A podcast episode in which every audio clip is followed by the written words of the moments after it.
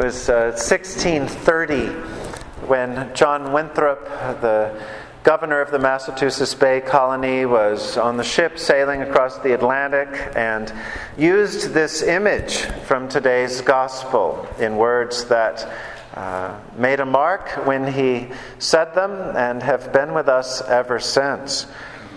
In that famous sermon, later entitled A Model of Christian Charity, Winthrop said, For we must consider that we shall be as a city upon a hill.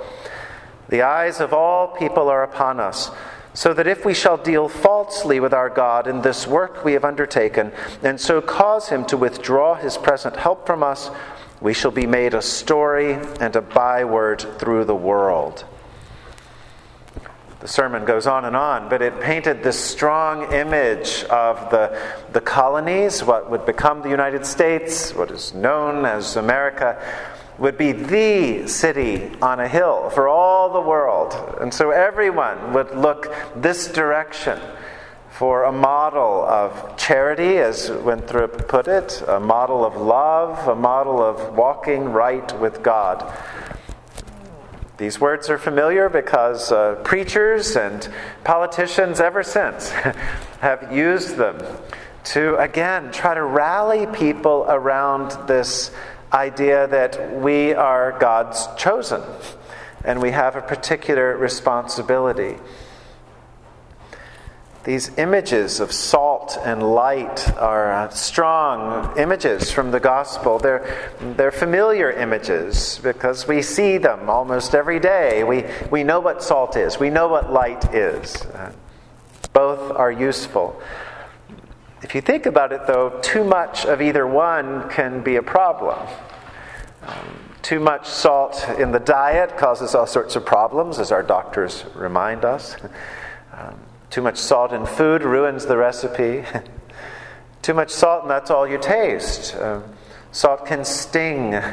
Um, those of us who have jumped in the ocean with a cut or something, we've seen the healing properties of salt. But if you've ever been to, um, to Israel and jumped in the Dead Sea, the saline is so strong there that you can't dare open your eyes, or your eyes will sting for hours. Too much salt is a bad thing. Too much light uh, can blind. One of the great gifts for me of living in New York City is I don't have to drive much anymore, hardly at all. I used to hate driving at night because those lights of trucks, especially, they'd get right in my eyes. And sometimes I would try to wear sunglasses at night. I'd do all sorts of crazy things, but it, it was just really irritating to me that the light would get in my eyes when I drove. Too much salt's bad, too much light's bad. And so the, the trick is to find a balance, right? Um, we're called to be people of light, but not to blind everybody in the world. we're called to be salty, but not to be so distasteful as to make uh, families and friends run in the other direction. I've been thinking about the, this a lot this week. Um, if you noticed in the news, uh, among the many things in the news, um, President Trump um, mentioned possibly overturning what's called the Johnson Amendment, which is that ruling that, um, that sort of keeps churches from advocating um, direct political opinions. Um, if I were to go out and preach in favor of one candidate, then I jeopardize the, the, non, um, the nonprofit status of the parish. This has been long standing and, and and right, and, and exactly, exactly. Exactly, exactly. So it messes up everything. So it, uh, it possibly sort of opens the door to all sorts of, of chaos. You can imagine, um, in my world, all my clergy friends start chiming in on social media. Um, there, there are those who, who think, okay, yeah, let's do it. Let's get into the advocacy business, and then we can really do battle. And then there are others who are thinking, no, no, no, no, no, we need to be quiet, we need to be moderate, we need to keep our mouths shut, we need to be the church. Um, so, what does it mean for us to show our light to the world on issues that have to do with gospel living? Uh, maybe not particular people or particular policies, but, but issues that, that the scriptures compel us to speak to. And what does it mean for us to be people who have a little bit of salt in us? and uh, not only wake up others, but provide some seasoning and flavor. Um, I think Paul's letter to the Corinthians helps us with that, with, with how we achieve a kind of moderation, with how we, we live in the meantime, in a way.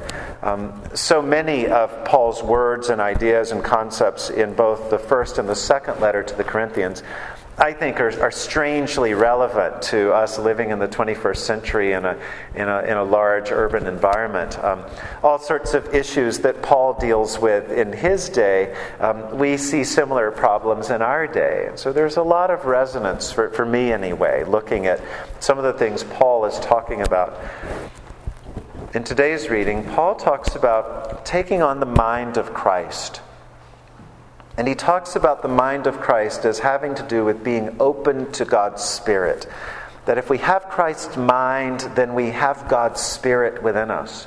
Um, so how do we get that spirit? How do we how do we keep that spirit? How do we live in the spirit of God? Um, we remember that we, we're given the Holy Spirit at baptism in no uncertain terms, and nobody, no thing can ever take that away from us.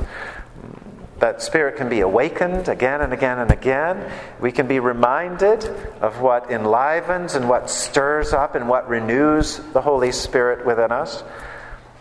But over and over again, it seems one of the surest ways to, to be centered in the Spirit, to, to take on the mind of Christ, um, to begin to move toward this place of peace and moderation, which is not to say passivity, but a place of, of calm assurance, um, has to do with prayer. It has to do with prayer in one way or another. The other day I was walking in the village and I walked by this, this gorgeous storefront that was really inviting and it had a nice sign and you sort of wanted to go in. It was really contemporary and attractive. And, and for a certain amount of money, I could have gone in and they would be happy to teach me how to meditate. and I could do it in their beautiful place. And again, I thought, you know, Christians have been meditating for 2,000 years, but we're not always very good at marketing.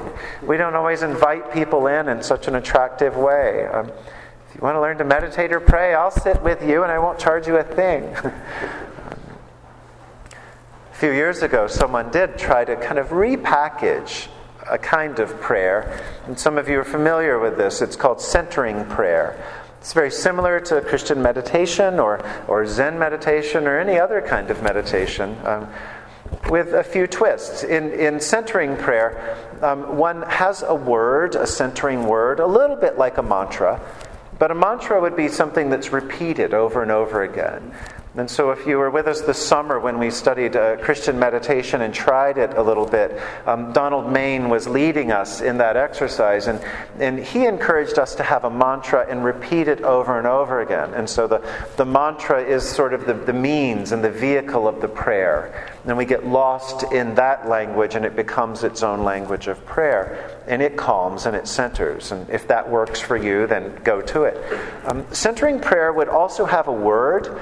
Um, any word will do. Um, sometimes a word like Maranatha, an early Christian word, come Lord Jesus.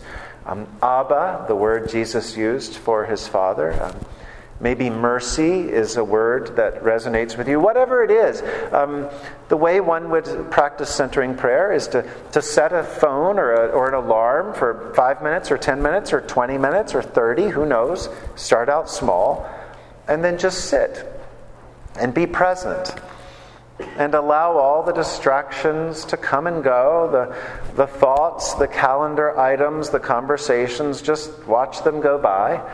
Um, and then when you feel really distracted, just say your word and let that word call you back to center.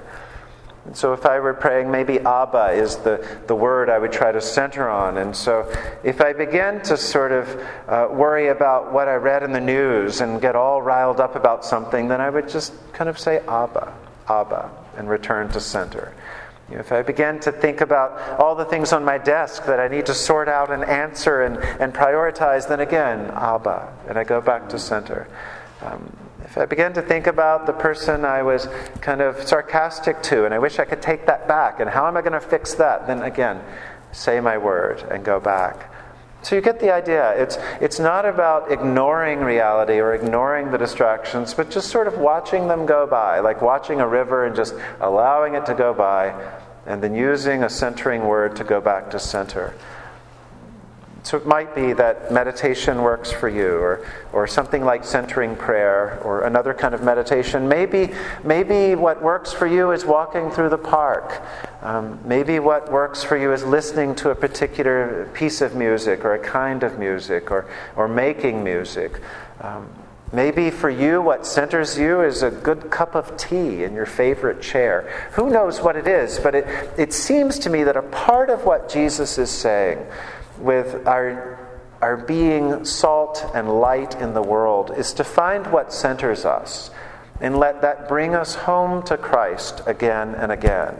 And then we'll see how we're to be salty. We'll see how we're to be light in the world. Uh, we won't have to worry about it so much that second part of the gospel can sound very scary, where Jesus talks about those who keep the commandments will know eternal life, those who, who don't obey the commandments, well, bad things are happening to them. Um, so often that part of the gospel becomes the focus, and, and that never quite works if that's what we're living towards.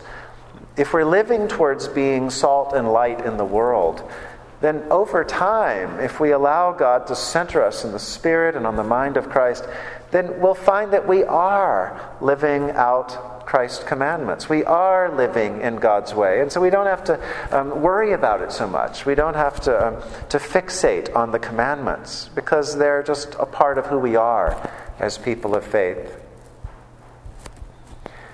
With all that goes on outside these walls and all that goes on in our hearts, in our minds, in our own lives, um, May the Holy Spirit show us again and again ways of centering on Christ, of taking on the mind of Christ. May we continue to grow as people of salt and light. In the name of the Father, and the Son, and the Holy Spirit. Amen. Amen.